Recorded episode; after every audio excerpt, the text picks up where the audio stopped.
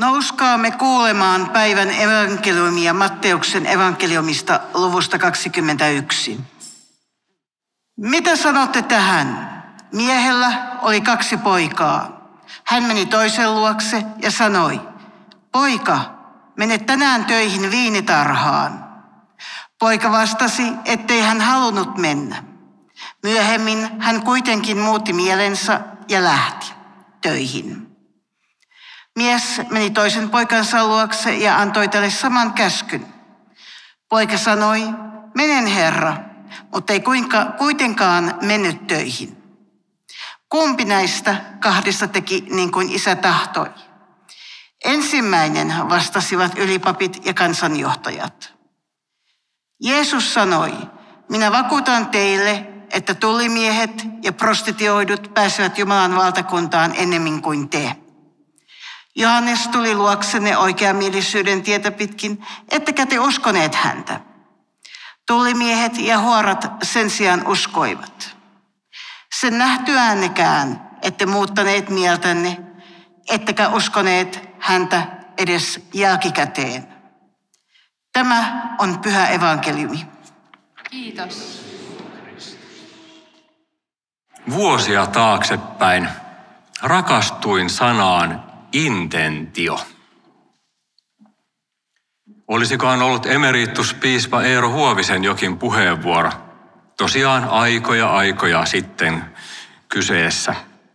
Mutta se jäi kertarysäyksellä puhuttelemaan yhtenä merkittävänä aspektina ihmiselon ymmärtämiseen. Intentio. Taustalla oleva pyrkimys. Tähtäyspiste. Tarkoitus. Jotain, mitä haluta ja jota tavoitella. Vaikka onnistumisen aste voi todellisuudessa olla jotain ihan muuta. Me kaikki tunnistamme todellisuuden, jossa meillä on ollut hienot ja korkeat tavoitteet, ehkäpä jopa ylevätkin, yhteistä hyvää teoillamme tavoittelevat. Sitten on tapahtunut jotain. Jotain, mikä on sotkenut kauniit suunnitelmat. Homma on mennyt mönkään, mäkeen, metsään. On päädytty ojasta allikkoon. Kauniin ja arvokkaan sijaan on puskenutkin sutta ja sekundaa. Vielä ulkoisia tekoja enemmän intentio puhuttelee sisäisen todellisuuden sanoittajana. Sillä kommunikaatiomme on aina vajavaista. Joskus kauniit ja rohkaisevat ajatuksemmekin ovat jääneet erheellisen ulosannin muurin taakse. Vaikka olemme halunneet ilmaista jotain hyvää, on vahingossa jopa onnistuttu loukkaamaan toista. On tullut sanotuksi jotain, mikä kenties erilaista kulttuuritaustasta johtuen tuleekin tulkituksi pyrkimyksemme vastaisesti tai huomaamattomuuttamme. Emme, emme ole osanneet ottaa huomioon taikka tienneet keskustelukumppanimme akuuttia elämäntilannetta tai historiaa, mikä onkin kääntänyt viestin tulkinnan päälailleen. Ja toisinaan tunnistan myös kätkeväni intentioni tarkoituksella. Kauniiden sanojen taakse haluan piilottaa pienen näpäytyksen toiselle. Ihan kuin ymmärtämättäni mainitsen jotain, jonka tiedän osuvan vastapuoltani arkaan paikkaan. Vaikka jonkun toisen kuulijan korvaan sanomassani ei olisikaan mitään huomiota herättävää. Paavali tuskailee päivän tekstissä kanssani samojen kysymysten äärellä. Hän toteaa, ettei hän ymmärrä, mitä hän saa aikaan. Ruumiillinen Paavali toteaa tekevänsä sitä, mitä hän vihaa. Hän toteaa, että tahtoa tehdä hyvää kyllä olisi, mutta siitä huolimatta oikein tekeminen ei tahdo onnistua. Paavali toteaa, en tee sitä hyvää, mitä tahtoisin. Sen sijaan teen sitä pahaa, mitä en tahdo. Ja kertoo tunnistavansa lainalaisuuden. Paha on läsnä minussa, vaikka tahdon tehdä hyvää. Minkä Paavali tunnistaa syyksi? Hän sanoo, siispä en enää tee itse sitä, minkä teen. Sen tekee minussa asuva synti. Paavali näkee synnin omasta itsestään erillisenä, mutta hänessä itsessään asuvana todellisuutena, joka pitää Paavalia ikään kuin vankina estäen häntä toteuttamasta hyvän halunsa mukaista elämää. Vaikka hän rakastaa Jumalan hyvää ja elämää suojelevaa lakia hengessään, hänen vajavaisessa ja maallisessa ruumiissaan vallitsee lihallinen heikkous. Kuin kaksi kilpailevaa ääntä.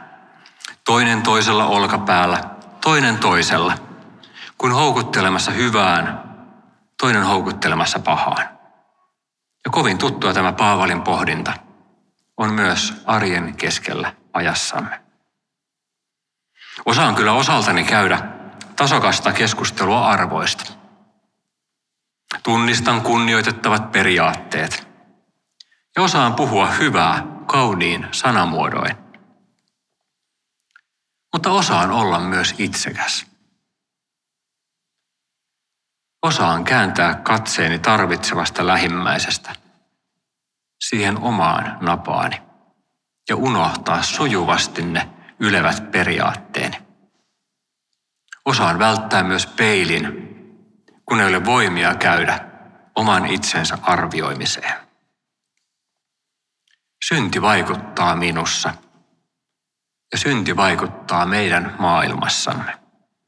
Aivan kuten Paavalilla – ja varhaisen kirkon ajassa. Mutta mistä synnissä on viime kädessä kysymys? Mistä siinä puhutaan, kun jokaisessa messussa syntejämme ja syntiämme anteeksi pyydämme? Perinteinen rippikouluvastaus on, että synti on sitä, mikä erottaa meitä Jumalasta ja myös lähimmäisestämmekin. Se on siis jotain, mikä tulee Jumalan hyvän tahdon ja inhimillisen todellisuutemme väliin. Emme kykene olemaan täydellisiä, kuten Jumala meiltä odottaisi. Teologinen sanakirja löytää synnin termin alta monenlaista moraalista ja siveellistä turmelusta, hairahdusta ja rikkomusta, tekemättä jättämistä – niin Jumalaa kuin kanssakulkijaamme kohtaan. Itse synti sanana juontaa myös velassa olemisen tematiikkaan. Ja näin on myös Jumalasuhteessa. Olemme rikkoneet Jumala, Jumalaa kohtaan ja rikkomuksemme tulisi hyvittää jollain tavoin. Tähän ajatukseen pohjautuu vanhatestamentillinen uhrikäytäntö. Kreikan kielen pohjalta tarkasteltuna, kreikaksi Paavalikin kirjeensä kirjoitti, avautuu synnin hamartian käsitteelle osin armollinen perspektiivi. Syntisanalla on kuvattu epäonnistunutta yritystä saavuttaa päämäärä. Epäonnistunutta yritystä saavuttaa päämäärä. Voit siis kuvitella Paavalinkin tuskailevan sen äärellä, että vaikka kuinka jousi pyssynkin tähtäyspiste, vaikka se kuinka olisi asetettu oikein maalitaulua kohden, ja vaikka kuinka kova olisi yritys osua, voi lopputulemana silti olla huti. Emme onnistu tavoittamaan päämääräämme. Synti kertoo meidän vajavaisuudestamme. Vaikka pyrkimyksemme, intentiomme olisi hyvä ja arvollinen, voi silloinkin osallemme kohdistua epäonnistuminen. Mitä me sitten synnin kanssa teemme? Paavali korostaa Jumalan hengellistä lakia synnin osoittamisessa ja tunnistamisessa. Ja hän kertoo iloitsevansa sisimmässään Jumalan laista, samalla kun hän huomaa synninlain vaikuttavan elämässään. Synti hiertää kuin kivikengässä, etäännyttää meitä Jumalasta ja lähimmäisestämme, kuten kaikki ristiriitaisuudet suhteissamme. Mutta Paavali ei jää synnin todellisuuden alaiseksi vailla toivoa. Hän kysyy päivän tekstimme lopulla, voi minua surkeaa ihmistä, kuka pelastaisi minut tästä kuolevasta ruumiista? Ja vastaus tulee heti seuraavassa lauseessa. Jumalalle kiitos, Herrastamme Jeesuksesta, Kristuksesta. Vastaus synnin vallasta vapautumiselle ei löytynyt Paavalin omista teoista, entistä paremmasta tähtäämisestä ja yrittämisestä. Ei osaamisesta eikä rakastamisen määrästä. Vastaus löytyy vain ja ainoastaan Jumalan rakkaudesta, jonka Paavalikin oli saanut uskoa omakseen. Kristuksen jo edeltä tekemän sovitustyön tähden Paavali sai vajavaisena syntisenä käydä Jumalan eteen anteeksi antamusta anoen. Paavali onnistui peiliin katsomisessa. Hän tunnisti tilansa syntiseksi Jumalan edessä. Hän oli myös valmis nöyrtymään Jumalan edessä. Sama tilanne kuin Paavalilla on tilanne meillä. Mekään emme voi erheitämme Jumalan edessä hyvittää omilla teoillamme, vaan sama tarjolla oleva armo kohdistuu meihin kuin Paavaliinkin. Pian saamme käydä armollisen Jumalan eteen syntien anteeksi antoa anoen.